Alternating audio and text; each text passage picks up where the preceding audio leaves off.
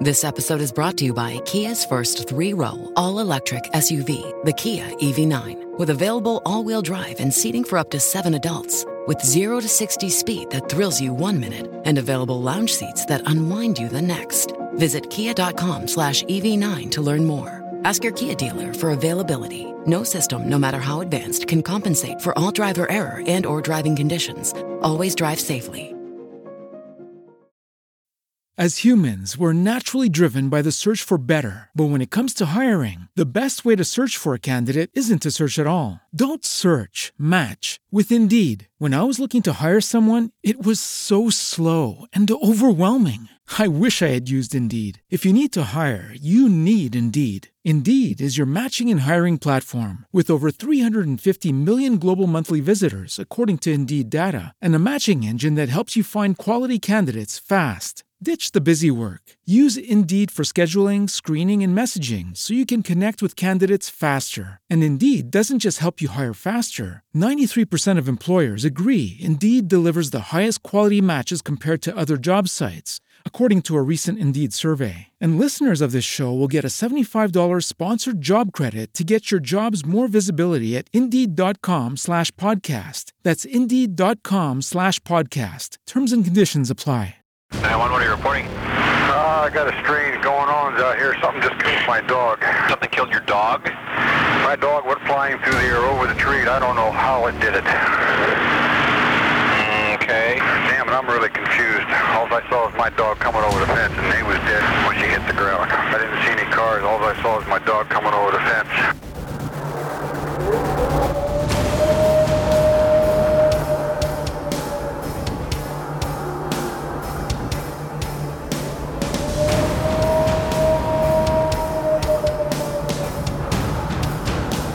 Nine one one. What are you reporting? Uh, we got someone or something crawling around out here.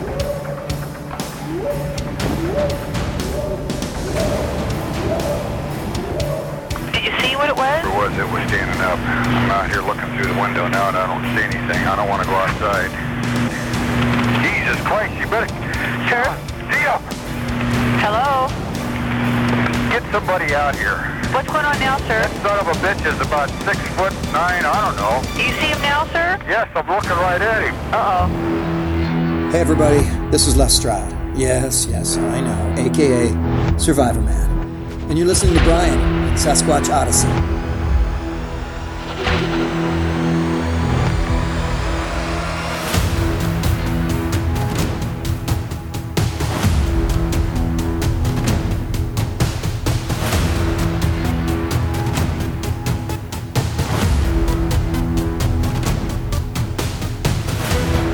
Guys, and welcome to this week's bonus episode of Sasquatch Odyssey.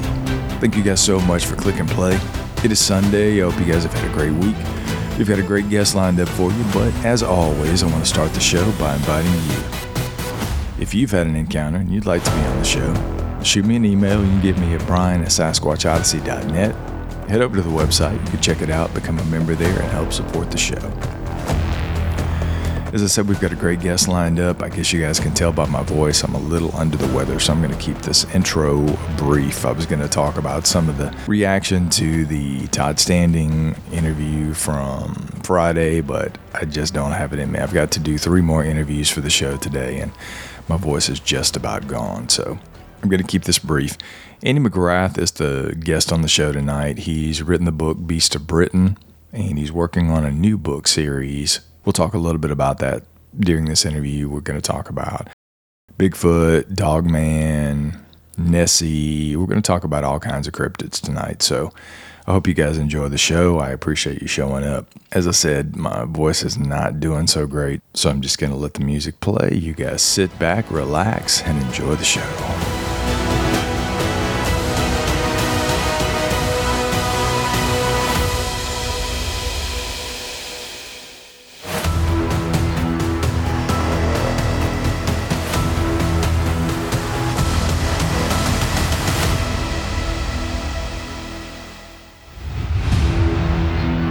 Folks, I want to welcome our guest tonight. It is Andy McGrath from the Beast of Britain Books series. Welcome to the show, man. Hi, how you doing? I'm absolutely fabulous. I'm glad you're here, man. So I've been excited to talk to you. So let's get right into it. I'll start Okay. like I do most interviews. What got you into cryptids and sent you on this path that you've been on for so long now? Um, well, for me, it was just being a teenage boy in the late '80s, and I, I, I'm not sure. I keep saying to people, yeah, I think it's it was 25 years when I announced I was going to be a career cryptozoologist in 2016. Now it's about 30, almost, I, I suppose, or a bit more than that. Um, I'm not sure if it was when I was 15 or before, but I loved Nessie. I loved the In Search of shows, the Arthur C. Clarke's Mysterious World. And I just collected, you know, snippets, clippings, uh, stories, newspapers, magazines, obviously. Then these regular boys magazines that had supernatural stuff and then also a bit of Nessie and, and Bigfoot and the rest of it. You know, a Patterson Gimlin Patty fan, like anybody into the in this genre would be. And I just got on with my life. I was a musician for many, many years, touring, playing musician then got married, had children, worked in central London for like seven years straight, 50 hour weeks, three hour commutes every day, both me and my wife. And in 2016, we had a little bit of saved and we said, hey, you know, let's just do our own private projects and what shall we do?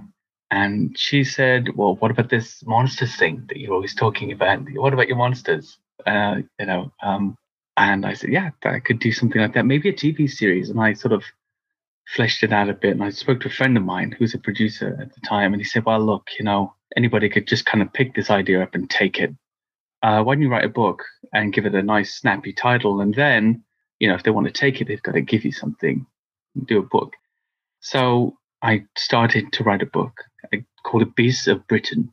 Originally, it was supposed to be Beasts of series going all around the world. It was Beasts of North America, Beasts of South America, and Britain was the first stage of that. And I wrote the first uh, edition. I, in fact, about two months after I started writing it, I started interviewing on American podcasts saying I'm writing this book, um, which I didn't really know how that was going, and interest started to to come towards me in, in, in that sense. And I, I suppose I was quite naive about it. I met people in the genre. I, I found out there was more than just Nessie in the UK. There were Dogman reports and Bigfoot reports um, of all varying qualities and um, and standards, and other things besides. Big cats, of course, is something I've been following for a long, long time in this country, and just fleshed it out. You know, said let's look into this and see what the theories are behind it. Wrote and published the first book in 2017. Looked at it in 2019 and went, oh my gosh, this is like this is like a book that somebody who can't write, who doesn't know about writing books wrote. So rewrite the book. I did that in 2019, and again signed up with a publishing company in 2021 uh, with whom my, my new book series is coming out, and just gave a, a further rewrite and got rid of some of the crazy ideas and put a few more sensible theories in it. You know, lived and learned theories after being several years in the genre with all of these very experienced researchers and having that nice learning curve to go through publicly, which is always a, a blessing. And uh, yeah, and now here we are. I've got a new book series coming out, Beasts of the World, Volume One, Hairy Humanoids. That's and this is the point we're at right now. Awesome. Well, why don't you just go right into that? Tell us a little bit about the, without giving away the baby with the bathwater. So No, sure. Tell us about the new book series. Well, the new book series really, it's it it was. I had a question in my mind. What what is Bigfoot? And in looking into what is Bigfoot or Bigfoot-like creatures, I noticed there was this diverse group of hairy bipedal man-like monsters inhabiting all these lonely regions around the world. And I thought, well, are these mythical monsters the only type of hairy humanoids that inhabit the planet, or could there be other lesser-known varieties of wild men yet to be revealed? And I went looking for them, basically. And um, of course, you know, the fact that there could be a differentiation between types is not a new idea, but I, I did try to separate them out. So you're looking at things like uh, the man ape, the giant man ape type, uh, as it would be known as, like Bigfoot, or like the big grey man, uh, Ben MacDhui, or the Orangalam, or the Ungaluko, um, or wild men, the Almasti uh, pops to mind, and of course our very own Woodwoes uh, in Europe and Britain uh, comes under that category as well, the Barmanu, and started reading up on people like Marie-Jeanne Koffmann, who went in search of the Almasti, or Jody Magrina, who went in search of the brown rhino, and of course the awesome Yowie Hunters guys who do a great show, as you're probably aware of, about Yowie reports, and thought, gosh, there's you know there do seem to be physical behavioral variations between these different types, as well as the relic apes like the Yeti and and skunk ape and, and others besides. And there's other things in the book. We look at Littlefoot and monkey monster reports like the, the Salvaje or the Snatchy, uh, devil monkey in the US, of course, and dogmen, which for me fall within that, that monkey monster type as well, primarily, and, and other things besides. So I thought, let's just flesh it out. Let's look into this and see if we can make a book out of it uh, with plausible theories and with every type that we investigate. There is there are, there's a beastly theory section at the end that looks at the the plausible theories. What could they be? Without asserting too much of my own impetus, my own opinion as to what they should be or what I think they are, which is a mistake. You know, I'm used to making with the old book. Let's just say what this is what people think they are. It's Gigantopithecus. It's a an extant Neanderthaloid. It's a relic ape of some kind. You know, giant monkey, whatever. I found it interesting recently. I had, we were talking a little bit before we went on air about Deborah Hatswell. I've had her on the show and she's mm-hmm. had an experience and she collects mm-hmm. tons and tons of stories from Britain and the UK. And yeah. it was so funny when I put the couple of shows I've done with her out there. People were just pissed off saying there's no way that there's a yeah. Bigfoot in the UK. There's just no space for it. There's just no place for it. And I'm like, look, you know, it's it's her experience and these people she's collected these tons of stories dogman encounters these yeah. bigfoot encounters so do you get that often like these things are are not there's no way they could exist there because this is an island and it's just there's just not enough open space or places for them to hide? Well i looked i looked into that for the beast of britain book actually and I, I i actually i have a sympathy for the people who have that opinion. And i think within cryptozoology, it's very important to be realistic and actually, largely speaking, the fact that there could be, you know, on this island paradise that we call Britain, that there could be uh, an extant form of the Neanderthaloid or some Bigfoot type creature living here undiscovered is very, it's not realistic. It's not very plausible.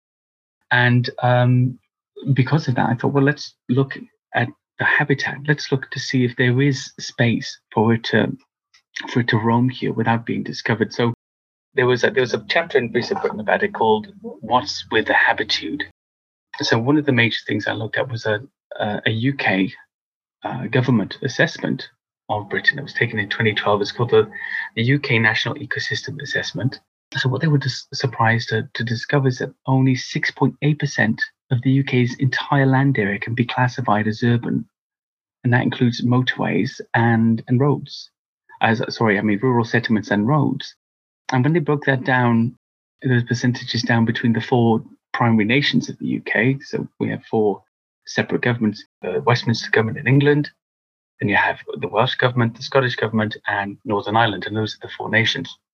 So within those nations, you had 10.6% of England was urban sprawl, 1.9% of Scotland, 3.6% of Northern Ireland, and 4.1% of Wales. Now, now, England's got 54 million people, but if you look at Wales, that's about just under 4 million. Scotland's 5 million people. Northern Ireland's 1.5 million.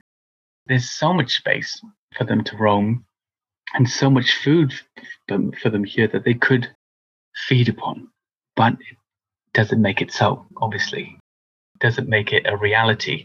What's really sadly lacking, or sadly, but obviously lacking with the, the British Bigfoot is evidence. There's no hairs, there's no footprints of any kind of valid. There's not a single footprint that couldn't be labeled as somebody in a running shoe, you know, or a, a large barefooted man. So that that's the major issue we have here. Yes, there's some great anecdotal anecdotal reports.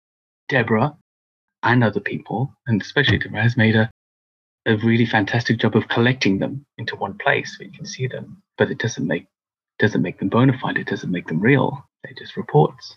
Yeah, and that's one of the things that I battle about this show. And I I didn't start the show to prove anything to anybody.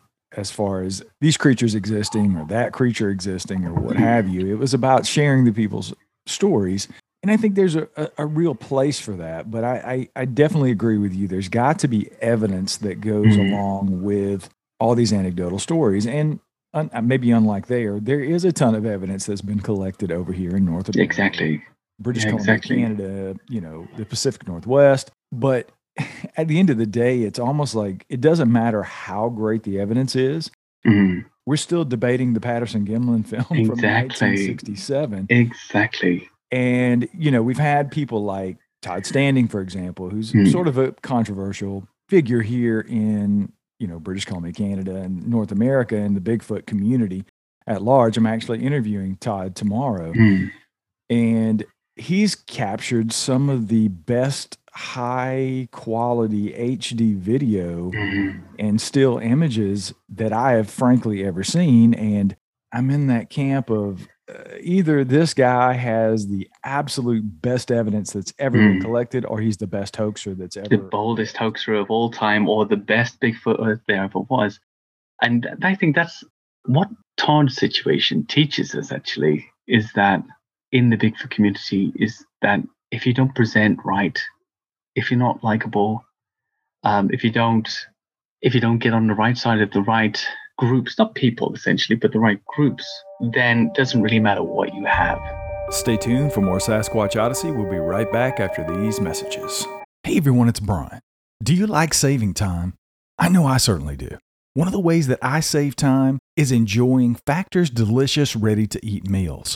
Every fresh, never frozen meal is chef crafted, dietitian approved, and ready to go in just two minutes. You'll have over 35 options to choose from every week, including Calorie Smart, Protein Plus, and Keto meals. Also, there's more than 60 add ons to help you stay fueled up and feeling good all day long. So, what are you waiting for? Get started today and get after your goals. You can fuel up fast with Factor's restaurant quality meals in just two minutes. They have a wide variety of options for your entire day, like breakfast, midday bites, and more. And one of the best things about these delicious meals is there's no prep and no mess. Factor meals are ready to heat and eat with no prepping, cooking, or cleanup needed. And Factor meals are flexible for your schedule. You can get as much or as little as you need as you choose your meals every week. And plus, you can pause or reschedule your deliveries anytime. Factor truly is the perfect solution if you're looking for fast premium options with no cooking required. And we've done the math. Factor is less expensive than takeout, and every meal is dietitian approved to be nutritious and delicious. So head over to factormeals.com slash odyssey50 and use code odyssey50 to get 50% off. That's code odyssey50 at factormeals.com slash odyssey50 to get 50% off now. As humans, we're naturally driven by the search for better. But when it comes to hiring, the best way to search for a candidate isn't to search at all. Don't search, match with Indeed. When I was looking to hire someone, it was so slow and overwhelming. I wish I had used Indeed. If you need to hire, you need Indeed. Indeed is your matching and hiring platform with over 350 million global monthly visitors, according to Indeed data, and a matching engine that helps you find quality candidates fast. Ditch the busy work. Use Indeed for scheduling, screening, and messaging so you can connect with candidates faster. And Indeed doesn't just help you hire faster. 93% of employers agree Indeed delivers the highest quality matches compared to other job sites, according to a recent Indeed survey. And listeners of this show will get a $75 sponsored job credit to get your jobs more visibility at Indeed.com slash podcast. That's Indeed.com slash podcast. Terms and conditions apply. Hello, it is Ryan, and I was on a flight the other day playing one of my favorite social spin slot games on chumbacasino.com. I looked over the person sitting next to me, and you know what they were doing? They were also playing Chumba Casino. Coincidence? I think not. Everybody's loving having fun with it. Chumba Casino is home to hundreds of casino style games that you can play for free anytime, anywhere, even at 30,000 feet. So sign up now at chumbacasino.com to claim your free welcome bonus. That's chumbacasino.com and live the Chumba life. No purchase necessary. VGW, void, were prohibited by law. See terms and conditions 18 plus. It won't be accepted. His, I actually had uh, a friend of my wife's, uh, she grew up with she was the head of VFX for the Lord of the Rings and The Hobbit and all these movies, and she's not interested in Bigfoot at all. And about three years ago, I, when uh, um, when Todd's new documentary came out, which obviously had the old footage and the, the new bits as well with Jeff and, and Bindernagel. Um, I said to review it, will you just review this as a special effects, you know, professional and see what you think about it? And she was really impressed with the footage. And she said something along the lines of, what he's done here could be done with some simple 2D layering with the leaves, some good makeup, and with the, the I think they call it the teddy squash, the blondie so the squash, so, you know, even maybe a stationary head with some, you know, some really good model making. The last one, of course, the devil squash, it could just be somebody in black makeup. I mean, there's nothing to distinguish it from anything else. But the first two really certainly could be somebody, but this work, she said, is high quality work. And additionally, the blinky, as, as everybody refers to it, the, that's a full eye contact lens if it's a contact lens with the makeup and the fur going under the eyelid. That's extremely painful latex makeup to be wearing and really high quality work for somebody in that position. Even somebody in her position, you know, they got a good team on that. And that's not to say he couldn't have had a great team 10 years ago when he started. And then 10 years later, when the film was made and you get the devil squash and the black makeup, that's all he's got left, perhaps. There's a theory. But it seems to me a bit strange. I, I spoke to, I don't know Jeff Meldrum, but we did a conference together and um, we were all, a bunch of us were having dinner afterwards. And I asked him about Todd, and he just said that he's not likable. He doesn't come across as a likable person. There's something about his presentation that irks people or makes makes them distrust him. And he found the guy to be quite plausible. He didn't endorse the footage, of course not. Uh, but he did dispel some of the myths about his wife being a makeup artist, but his wife's apparently just a beautician. Know, that's all she is, or all she was. But you got to think to yourself, you know, he went out with Les Stroud. He proved his out his skills as an outdoorsman to Les. That was without doubt. He wasn't in any doubt there. So this is a, an excellent outdoorsman who's come up with some fantastic makeup effects outside in the woods.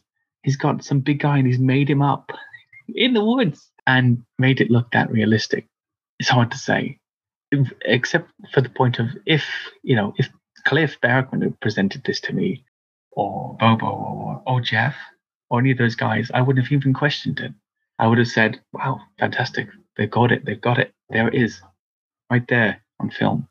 Yeah, I definitely think you're right. And I've had those conversations with, I've had Jeff Meldrum on the show, and, mm-hmm. and we talked a little bit about that. And Les Stroud, I had Les on a couple mm-hmm. of, about a month or so ago. And that conversation with Les is what really pushed me in the direction of really trying to push Todd to come on the show because yeah. I, would reached out to him before and I was he like, avoids it. Yeah. Seems yeah. to anyway. And, yeah. and when I had the conversation with Les, he was like, look, you know, all the things you said. Like this guy is yeah. boots on the ground. He's yeah. really out there doing. He knows what thing. he's doing. Yeah. And you know, as for the footage, you know, Les's answer was simple. You know, I I held the actual SD cards in my hand and I looked mm-hmm. at them. And he had questions about it, and I'm I'm certainly yeah. going to ask some of those questions sure. about where's the footage that led up to this. It's just boom, it's just that, you know. Yeah. So there's definitely questions, and it's it's just like the Patterson Gimlin film. It's very difficult exactly to prove one way or the other. You just kind of have to make up your mind yeah. and say, I, I, "This is what I believe," and just move forward. Because I've went back and forth on the Patterson Gimlin film so many times with people, and mm-hmm. I still look at things and see things now, and I'm like, "Wow, shit, I just don't know." But at the end of the day, I think it's real, and that's just how I feel. Yeah, I, um, disagree. I'm like I'm 97% at least on the Patterson Gimlin film. Um, again, in 2018, when I was in the US, I did see Jeff Meldrum's uh, presentation on the anniversary of it, and and I've seen other bits um, through Doug Hajicek and others. You know, the uh, the great the great piece he did about the the gait of the creature, the, you know, replicating that gate with a really stocky athlete trying its his best to to replicate the gait. You can't do it. You physically can't move that way as a human. So either they found again a really special human, and they knew that the gait should be completely off for a human. For some reason, they put that in and stuck some breasts on it. Now, with you know uh, Patterson's book came out beforehand, there is a Bigfoot on the brain issue here, but should we hold it against somebody if they want to find Bigfoot and do? Should we say you found Bigfoot because you have Bigfoot? Well, you went looking for Bigfoot because you wanted to find Bigfoot. So this is inadmissible, surely. You wrote a book about it. So clearly that's a smoking gun. Um, that to me is it's it's a strange philosophy to have. Yeah, sure. People send me possible sightings all the time or possible footprints all the time. And they say something like in the I just want to assure you I didn't go out looking for this with Bigfoot on the brain. Or you now told me you have Bigfoot on the brain, by the way you've admitted it to me. So there's thanks for the smoking gun. Doesn't mean I, I am going to exclude the evidence you've sent me. It just means I now have to consider: Did you really want to find this and eliminate that possibility in a professional and non-vindictive way? but this is this is where we are. You know, people are gonna any evidence you present, people are gonna rip it to pieces. And the best evidence that we have out there, Patterson Gimlin film, possibly the Todd Standing uh, films, and of course the numerous amazing footprints in the USA and uh, Canada and other places like China. You can talk about the Yeren. That stuff is hotly disputed and and said to be inadmissible as actual evidence. Dermatoglyphics, yeah, on the footprints, completely out of step with the normal human physiology, and and yet that's not it. That's not the that's not the definitive proof. So if you and I are looking for things and presenting uh, ever evidence out there to people, it's got to be hot. It's got to be, we've got to torn it to shreds ourselves before we even show them and be completely sure that whatever's going to go out there is going to survive that onslaught. yeah, it's it's it, it is what it is. I had a conversation earlier mm. with uh, I just interviewed Cameron Buckner from the Dixie Cryptids podcast today oh, wow. for the show, and Cameron and I were talking about that. Like he doesn't even post pictures uh, that some people send him with the stories mm. that he reads because people just tear it apart. Mm. And I am guilty of it. I've I've done it to Todd Standing. You know, I say, yeah. well, those videos are just too damn good, so it's got to be fake, right? Too damn good. Yeah. Uh, so and I've had to back off from that myself and just be, you know, hey, it is what it is. And the few things I have presented, you know, which I don't post a lot of pictures and videos that people send me because it just opens up this can of worms, right? Mm. But and I think there's so many, and that's one of the things Cameron and I talked about today was there are so many people with amazing evidence that mm. we will never see because they don't want the ridicule factor. Yeah, there is that. I mean, that applies to all sorts of cryptids. There's all kinds of um, mysteries and myths within Loch Ness is well about things like that. People, you know, like the McCrae footage, for example, the two uh, awesome bits of footage captured in Loch Duich and Loch Ness and uh, that were given to a general to keep safe and then to, you know, uh, another guy to keep a hold of, uh, Ted, oh, I forget the guy's name there. And that to me, when there's too much mystery about it, I'm like, you either have the evidence or you don't. You present it or you don't. If there's talk of evidence that, that nobody gets to see, I don't care. I don't care because it's not being shown. I'm not going to beg for it. I'm not going to search for it or talk about it. It's either with us or it's not with us. But in in terms of the stuff that we present to people, it does have to be dynamite now. And of course, we're in a position where a lot of us are doing shows and we want to do shows and we're doing little TV series and writing books and and people will come back to that or first time readers will look at it and say, you know, I I read your book and or I just quoted Andy McGrath's book and in there it said X, Y, and Z. So now this is what I'm taking as a foundational truth of Bigfoot. Maybe not my book, but yeah, somebody else's book, somebody um, more bona fide. But I read that book. Uh, I, read, I read Lawrence's book, Loren Coleman's book. I read uh, Jeff Meldrum's book. And there may be a theory that Jeff puts forward that now we put as foundational sort of faith, a basis of faith in the search for Sasquatch. And we build upon it with that that you know that foundation never changing. And it could be erroneous. It could have been just an idea. He just had an idea and he put it forward to say, well, maybe this is the idea. Maybe this could be true. And yet now here we are. Um, without laboring the point, that's something I'm very aware of, and I think we all need to be. We all need to be. Can we give? Because people who don't know as much, but people who are, are newer to the genre will come along and use what you've come up with as um as a basis for their research. Yeah. Long story short. exactly right. You've mentioned Nessie a couple of times, and I have to be uh-huh. honest, I have always been fascinated with that story. As a kid, anything I could digest or see, shows, books, whatever it was about Nessie, it always fascinated me. And at the end of the day, the jury is clearly still out. You've you've clearly done some research into to the Nessie phenomenon. Obviously, the phenomenon exists, but What about Nessie? What what is your thought on Nessie, and what what is, what side have you come down on after all these years about what you think it might be, and is it still there? My my thoughts about Nessie is is that there is definitely something there. I've been to Loch Ness several times, and it, it's large enough, it's deep enough, and it's it's murky enough to to hide something of that size.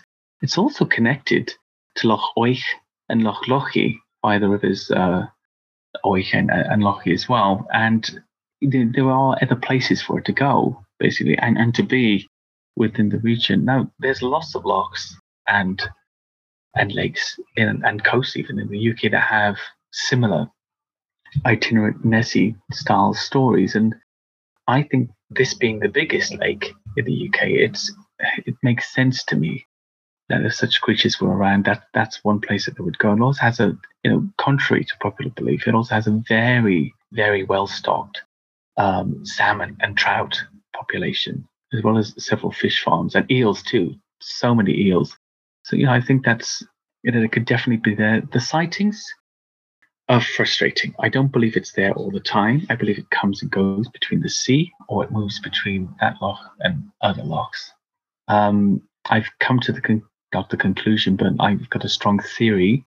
Uh, one that I borrowed from the, the recently deceased uh, Scott Mardis, a good friend of mine, that it may have the ability, like some turtles have, to to extract oxygen from water.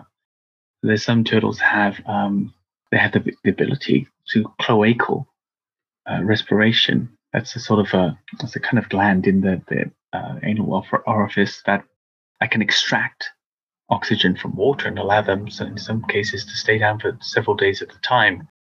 That would make more sense to me than some creature, some reptilian creature that has to, you know, pop its head up every half an hour or so to get a breath, um, whilst upwards of 250,000 people a year walk around the loch with cameras trying to capture it. You know, that doesn't um, it, it doesn't seem to make sense that they wouldn't um, they wouldn't have done so by now.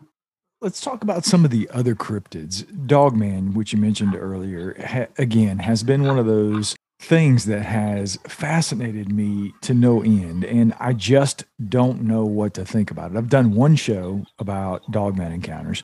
I had one guest on the show who claimed to have had five encounters throughout her life, from childhood up until adulthood, in different states, mind you. And I just don't know what box to check, and I can't wrap my brain around. I, I still have this police brain from 16 years in law enforcement, and oh, you're a law enforcement officer. Yeah, okay. I was a police yeah. officer for 16 years, and I'm still I, am pretty evidence based again, and and I, I want to understand how this bipedal dog like half hmm. man, half dog creature can exist and of course, people have theories about it, but what, what have you experienced in folks that have reported this to you? And what, what do you think about Dogman?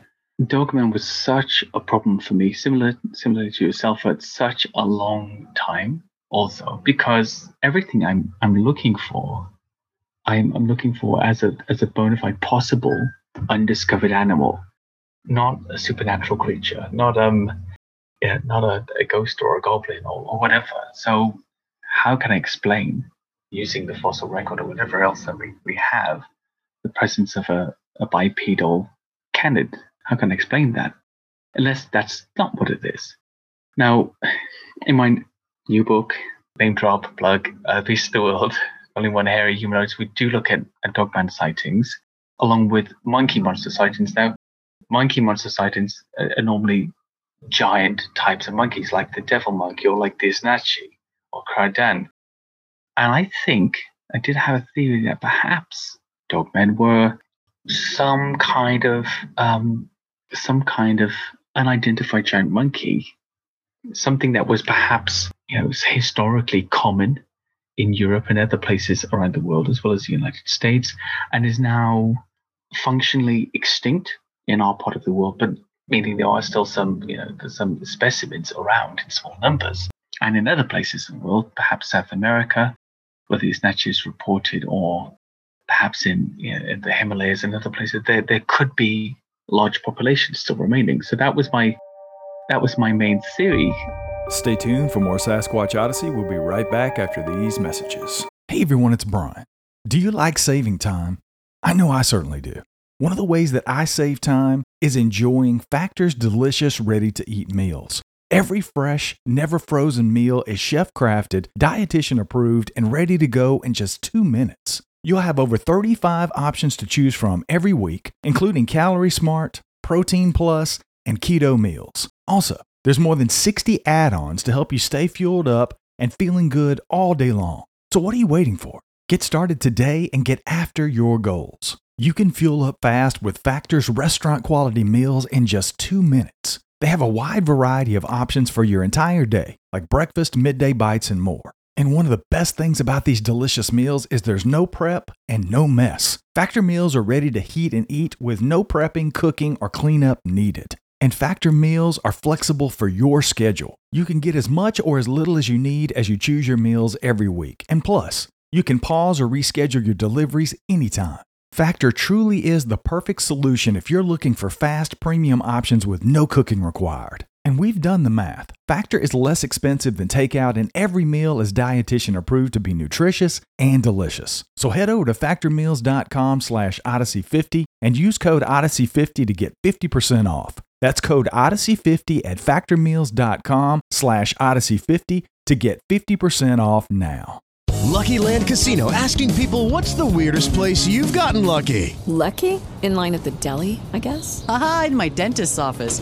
More than once, actually. Do I have to say? Yes, you do. In the car before my kids' PTA meeting. Really? Yes. Excuse me, what's the weirdest place you've gotten lucky? I never win and tell. Well, there you have it. You can get lucky anywhere playing at LuckyLandSlots.com. Play for free right now. Are you feeling lucky? No purchase necessary. Void where prohibited by law. 18 plus. Terms and conditions apply. See website for details. Judy was boring. Hello. Then Judy discovered ChumbaCasino.com. It's my little escape. Now Judy's the life of the party. Oh, baby, mama's bringing home the bacon. Whoa, take it easy, Judy. The Chumba life is for everybody. So go to ChumbaCasino.com and play over 100 casino-style games. Join today and play for free for your chance to redeem some serious prizes. chumba ChumbaCasino.com. No purchase necessary. Void where prohibited by law. 18 plus terms and conditions apply. See website for details.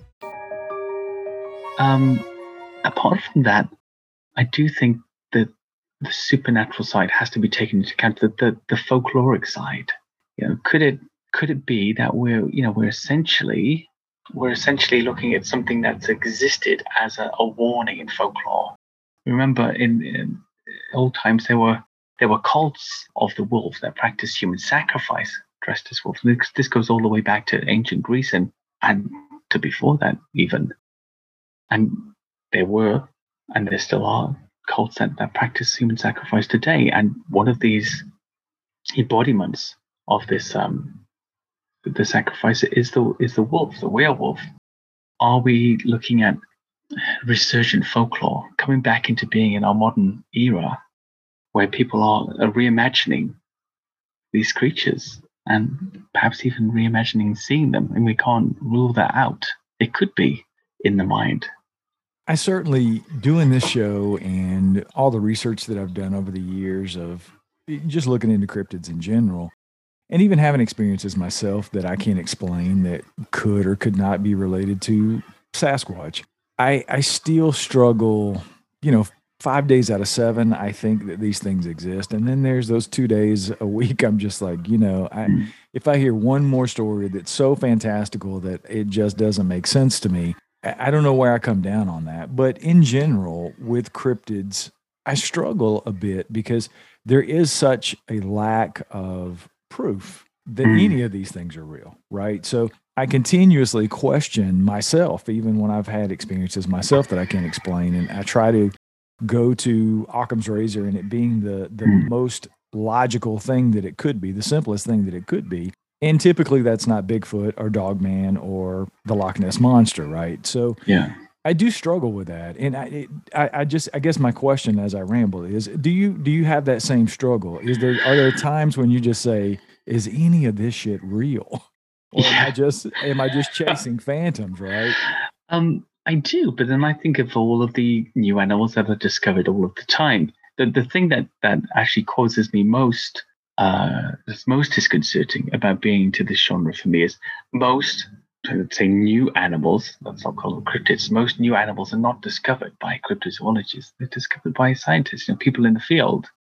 And there's a sort of a layman, the, the, the layman side of being a cryptozoologist for most people, that is, or a cryptozoology enthusiast, as I would describe myself, is that that that field experience as, of being a scientific, uh, scientifically minded or qualified person is, is missing, completely missing in most cases.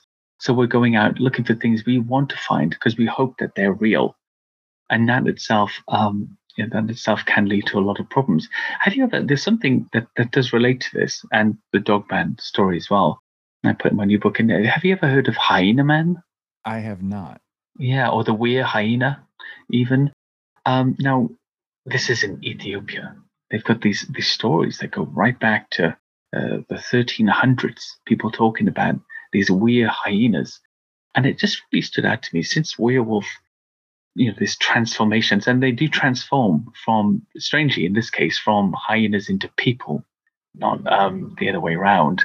Uh, in this case, it's an animal that's local. It's still the you know the the tale of beastly transformation that takes place, but it's they've they've invoked a local animal because there are no wolves in Ethiopia, right? So this now the most dangerous animal you'll find there is the hyena, and I I looked into it. It was really strange. These stories came out, and I find other things about it, superstitious things. So first, there's you know these hyena men at the moment in the uh, which is something quite different uh, in the Ethiopian, Ethiopian town of Harar, uh, Jugol, and they actually have created this relationship with the hyenas who are you know really attacking the people and everything all the time. And back in this famine in the 1890s, they started feeding them at a certain part of town, just outside the town. And the hyenas got used to it. And because of the fact they were being fed by the local population. They stopped attacking people. They stopped attacking livestock and everything. And there's this family or a group of people in Haya. They call the hyena men of Harar in Ethiopia. And for over 200 years, allegedly, they've been feeding these hyenas. And you can, if you're a tourist and you can go there, you can come out and see all the hyenas and, and feed them yourself. On top of that, there was another thing in Ethiopia about these were hyenas in that they were believed to, that blacksmiths were particularly prone to turning into were hyenas. And most blacksmiths in Ethiopia were Jews. And that profession was you know, um, common as a hereditary profession because of, as in many cases in countries with Jews, where people, they've been restricted to certain professions or parts of society uh, historically. And even today, you know, when people are coming home late at night or there's children being called in, they'll say, stay away from the buda, the witch or the wizard. Don't go near those blacksmith and Jews or don't go near the blacksmith's house or, or shop on your way home because they're were hyenas. They're these, these people that can come and, and take your children. And I thought that was very interesting. You know, you've got this historical prejudice, really, that this type of person or that type of person turns into this creature? Could that have existed with the werewolf legends in Europe as well? You know, people were suspected of being witches, weren't they, back then? Could others have been uh, suspected of being werewolves? Yeah, when I talk about stories that, and that is a fascinating story for sure. And the more I've, that's one of the reasons that I started a second podcast in the, the Paranormal Odyssey, because I was getting so much crossing over. I'd have people with Bigfoot encounters that would come on the show and tell me about their Bigfoot encounter, and it would be well, there was this one time mm. when I saw a chupacabra. I'm like, oh, okay. You know, so I started sort of diving into some of those other stories. Mm. And the more I've done UFO stories and some of the other cryptid stories, it seems to all be connected in some way. And I just can't put my finger on how that is because I used to separate them. Mm. And I say this often on the show. I, I separated sort of the paranormal, the UFO kind of things that were happening in conjunction with or very close in close proximity to some of the sightings of the cryptids. And I used to say, well, you know, okay, well, you're you got lights on your property that look like UFOs, and you're dealing with Bigfoot. So yeah, yeah, that's probably just that, and that's just a coincidence. But the more I've talked to people, it seems that there mm. may be some sort of connection. And I, I'm not one of these people that jumps to, okay, well, I'm okay with the fact that you're saying that you saw an alien ship drop off a Bigfoot in Yeah. a beam of light and then come back and pick it up later. I'm just not there yet, but No. I think are you finding in your research that people are having some of these similar things where they're having okay, I see a Bigfoot over here, I saw Nessie, and then there were lights involved as well, possible UFO connections? I, I don't find that in my research, but I, I wonder if that's because th- there's a theory why I think it's they're all connected.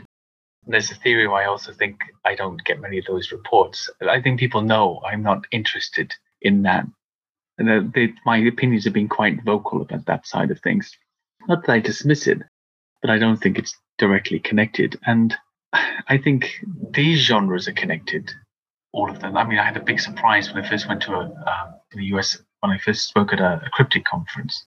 I was surprised at just how many like Ouija board stores and supernatural stores and ghost stores there were, and I was like, didn't I come to speak about cryptids? And this is isn't this a cryptid conference? I didn't care they were there, but it would seem strange, and that connection was clear to me. But I did come away thinking, well, perhaps the connection between all these things is that the the kind of person is interested in one is likely to be interested in the next.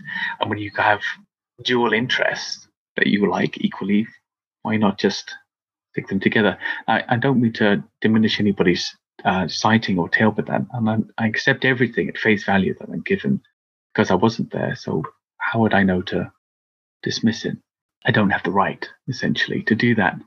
But I wonder if, if that is really the point. Um, when I was in university, I, I studied uh, religion. I was going to be a priest. And um, I didn't become a priest, but I, I was very interested clearly in that side of things. Of course, you have to s- study comparative religions. And I was a religious person. I am. And then when I became older, I married a person from another religion. And we both similar religions, but still different. And we, we both live here and we have children. And it's very clear to me how your religious perspective, my own especially, really dominates how you see. Um, and when you see somebody has a religious, a similar perspective to yours, although different, and it goes in a different direction, you can then see how the same information take two different routes. And just to simplify it, I often think that what we're facing cryptozoology is there's a lot of philosophy and faith involved in the liking of the genre. And this is why we have these arguments, you know, because somebody insults your religion, well, you're not going to be happy with that, are you? Your philosophy, your life view. And um, that's where we are. I'm open to it. If it turns out I'm out in the woods one day, I see Bigfoot and there's lights everywhere and it steps into a portal, I'd be like, you got me. Dead bang. I saw it. I'm. Yeah, I'm converted. That's it. It's real. But until then, I, you know, I doesn't fall in to my worldview. Well, I definitely appreciate the approach, and I, and Yeah. you know, five days out of seven, I'm right there with you. And then there's just this, you know, there's a couple of stories that really make me Mhm. scratch my head, and and Yeah. I guess it's because the the people themselves often are so compelling with what Mhm. they're they're saying, and that, and I say it on my show all the time. I, I don't necessarily have time to vet everybody's story. If somebody says they had a sighting in British Columbia, Canada in 1975, I can't fly up there and, and do Yeah. four weeks of research to to vet the story. But I don't have anybody on my show that I don't believe truly Mm. believes that they experienced what they say they experienced. Yeah. So, like you said, I don't have the right then to judge anything that they tell me. I take it at face value. I put it out there as a Yeah. conduit for people to listen to, and then my listeners make up their mind about what they believe or what they don't, and that's what it is at the end of the day. I feel the same. And really, the only discrimination I think I make is because I've I've um, approached this from a flesh and blood philosophy or a viewpoint. I'm as, just as interested in finding undiscovered species of frogs as I am in finding Bigfoot or a new bug. That's just as fascinating to me. Uh, or the new whale. I should remember the name. I forget the name. The the new whale species they found in the in California recently, just recently, living there this whole time. Complete new whale, not tiny whale, not small whale, huge whale was there the whole time. And oh, oh gosh, we must have missed that whale. I mean, this is California. It's not the back of beyond. It's not the Pacific, some island somewhere. That kind of stuff fascinates me and it encourages me because I think, apart from cryptozoology, what I'm really interested in is this age of exploration that seems to have disappeared, but it's still there. We've got Google Maps, but we still don't know what's out there. And that, to me, that's the big huge challenge. You know, out in the jungle looking for new creatures, hopefully not getting eaten, and um, you know, doing that thing, doing that thing. That's it. When we get to the paranormal side of things, well, that sort of cuts off my research because I can't go out in the jungle and find that thing. And if it is a ghost, let's say they're supernatural things, I can't capture it. I can't classify. It, you know, I might have an EMF, but does that even work? I don't know. You know, it's just a thing I've got. It doesn't interest me because it doesn't feel quantifiable. Like there's a re- resolve to it. Yeah, I definitely get what you're saying. And Yeah. I think the thing with cryptozoology that I find interesting, especially nowadays, is the new cryptids that seem to erupt. We talk about Yeah. Bigfoot. Bigfoot's like the the king of all cryptids, and then Yeah. you've got you know the the stories like Nessie, and you've got Mothman, for example. Hmm. I've watched some shows about Mothman, and it just fascinates me because these people are clearly seeing something. Either there's this I definitely. this yeah. group delusional experience that everybody is experiencing on different nights and different days when they're alone and when they're with a couple of people and so and it's over years that these people are having these experiences. So there has to be something physical that they're seeing.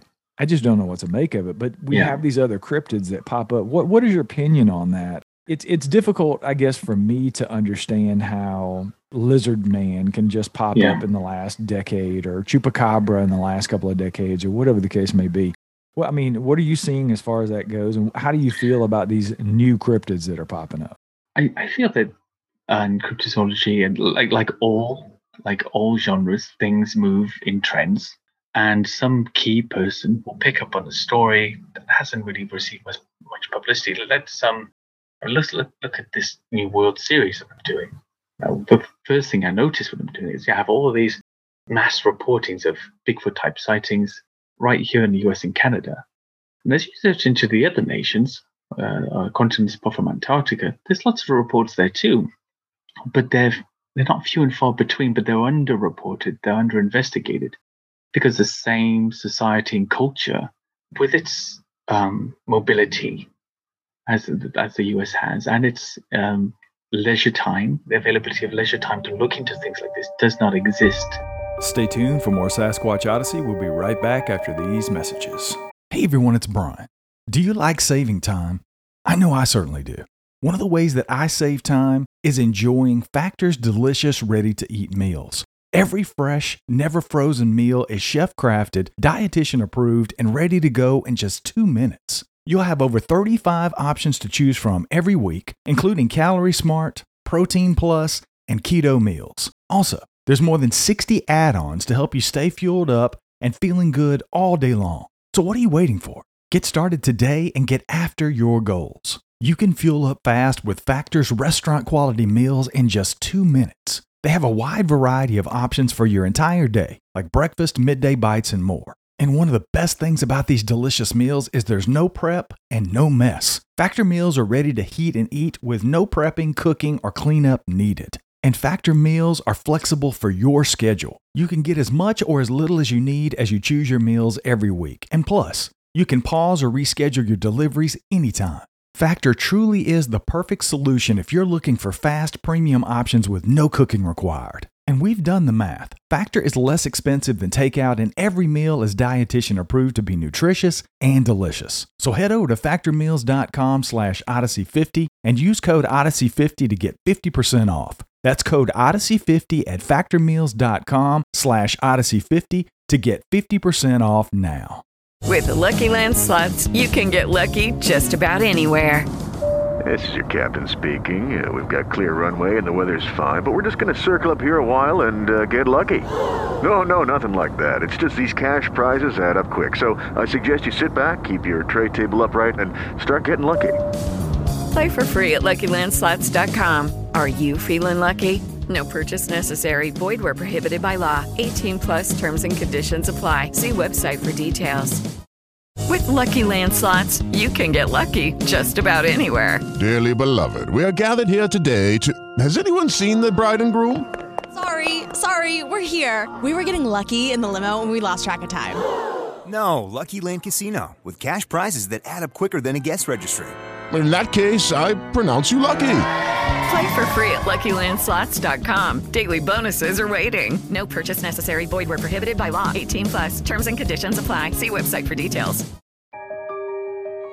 Or the, the religious prohibitions around the culture don't allow for it to be looked into further. Say somebody in the genres, one of the big crypto guys, comes out and says, "Well, actually, now I'm just looking at this ape in Guatemala, and you've not heard of it, and it's called this, and this is what it looks like, and I wrote a paper on it, and here's a little video." Now everybody's writing about the ape in Guatemala. All the new guys are coming along. I mean, I think the rake is like a good example of this. Is it supernatural thing? I thought that was on your mind when you asked actually. is it the rake? As soon as I, I, had a, a major Merkel eye roll, you know, like the German premier, got a major. I was like Merkel talking to Trump. Just eye roll when somebody said the rake. I was like, oh come on, like this is very loose, and yet there are stories, there are reports. Who am I to say it's you know, one man's? I said before, you know, one man's uh, Bigfoot is another man's Dogman. I was when I wrote Beast of Britain, I found I, I was in this position. I totally believed there could be a Bigfoot or a Nessie or whatever, but that Dogman was ridiculous. And when I presented that to people, had no interest in the genre. They were, so what's the difference? They're both ridiculous to them. And you see how you have these layers, these um, hierarchies of plausibility in cryptozoology. And it's it, it's amusing to me, but it also shows me that, okay, rake, big eye roll, but don't dismiss it, Andy, because there could be something in it. And that's that's not the right way. So yeah, I'm gonna look into it. Yeah, it it goes in trends. The rake will go, Mothman will come back, Dogman for a while. Yeah, I know a researcher that's had uh, experiences with Bigfoot, chased out of woods by a dogman, abducted by aliens, and uh, on and on and on. At some point, you have to say it's just odd how each one of these things was very popular at the moment that it happened. And you've got, you know, a podcast and products and things that you've got to do because it's become your career, sadly. Not sadly, but sadly they have to do that. Yeah, I agree. And that's yeah. that's one of the things I'm usually very careful of is I've, I've had people very similar to that on the show. It starts with, yeah, have you had a Bigfoot experience? Yeah. Well, yeah, I've also seen the UFO. Yeah. Well, I was abducted. Yeah. Yeah. And there was a dog man driving the UFO. And I'm like, oh, well, we, we've okay, covered it all now. Uh, yeah. You know, and it just gets to the point where it's a little ridiculous. And I've, I've just, found, yeah. yeah, I found that the, the more subtle the stories, mm. typically the more credible and the more believable mm. they are. You know, it's just like, hey, I was walking down a path and here this thing was, and I, it scared the shit out of me, and then I was it was gone, and I was gone, and that's just what it was. But absolutely, I, I was just uh, sorry to jump in. I was just going to say on that. I'm similar. I always look for um, mundane details in the sighting. I have noticed I've been fed one or two fake ones recently with mundane details in them because people ask that. But but they were mundane. They were conspicuous enough to you know to to um to make me suspicious. But generally, you know, when somebody tells the story time and time again, is and I walked in the street and I noticed that street light was out, and that street light is never out. And then I went on a bit further. Then I saw the dog man, and this happened and that happened. And I felt this way, and I went home. And then they tell the story again, and the street light comes in every time. And it's not because the street light's important, because that's a traumatic experience. It's it's etched into their psyche the streetlight cannot be omitted from the story as part of it, even though it's irrelevant. And that's the kind of thing I'm looking for. That's these little small details, not really what was the dog man like? Where did you see him? What were these small details that you can never you can never forget? What are they like? And do they remain the same? Yeah, it's almost like going back and doing like a murder investigation on a cold case. You have investigators asking people something that happened in 1985 and it's 2022 Mm. They're saying, What did you have for dinner on July 24th, 1985? And they know exactly what they had for dinner, exactly when they ate it. And then you say, What did you have on the day before? Well, I don't remember. Yeah. What'd you have the day after? Well, I don't remember. But you remember mm-hmm. that specific day, time, and exactly what you had. It's just one of those things, you know. What a tell. I never thought of it that way. What an awesome tell. That's yeah. going in. That's uh, just shoving that in the repertoire. we'll have to have some private chats about about these investigative techniques. Obviously, you would have picked up a lot during your your time as a law enforcement officer.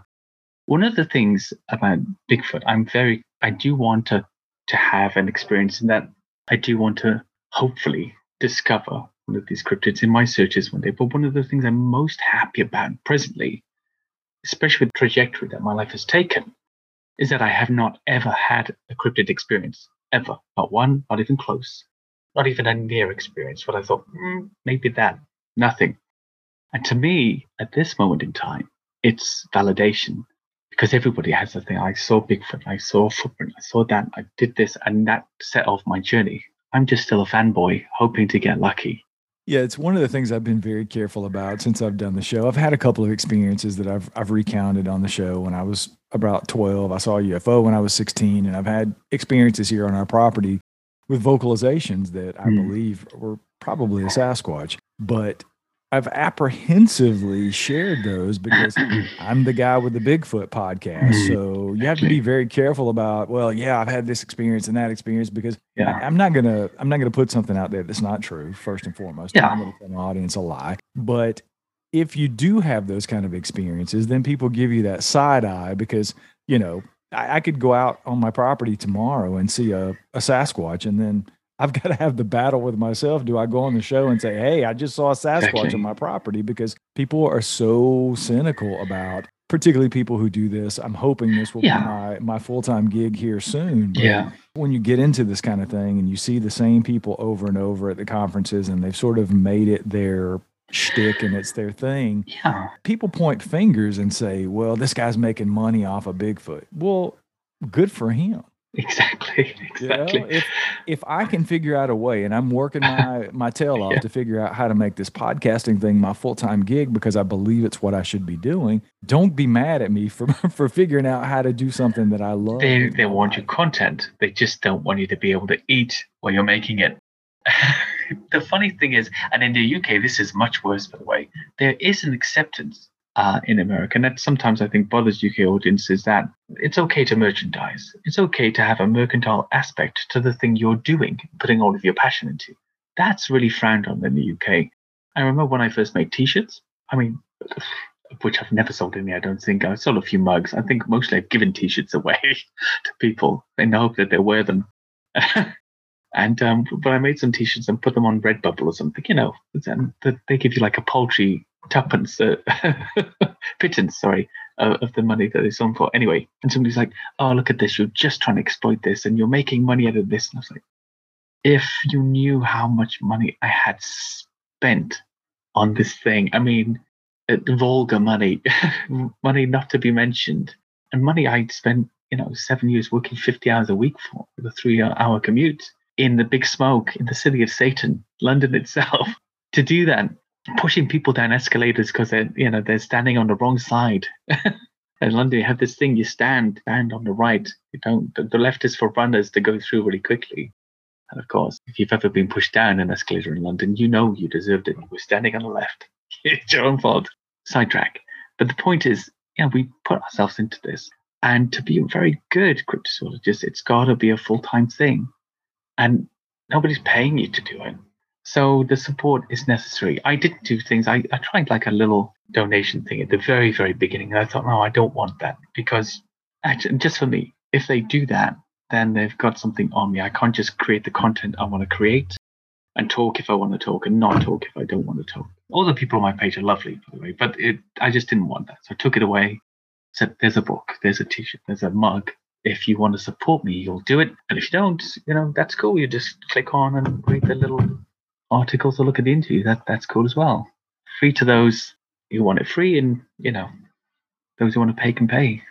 Yeah, it's definitely been one of those battles with trying to put out such good content. And very much like you, I work a 50 hour a week retail management job and I can oh, wow. out two hours yeah. a day. okay. From, so, so you know. And I'm producing two shows, about to be the third podcast that I'm putting out. So you know, and it is yeah. one of those things that that I struggle with because I want to put out good content, and people yeah. show up week after week for the good content, and great people like you who who take Thank time you. to come on and and share your knowledge and experience, and and I really appreciate you coming on. Tell us one more time the books that you have out now, and where they can find it, and when we can expect the new series, and and what it is again. Okay, so uh, the book that's at latest version is Beasts of Britain. it's on all the platforms: Amazon, uh, Barnes and Noble. Uh, you can get it everywhere. Every it, uh, in paperback and as a as a as a digital book. What's the name for that? and uh, it's also there's also um it, it's also uh, an audio book.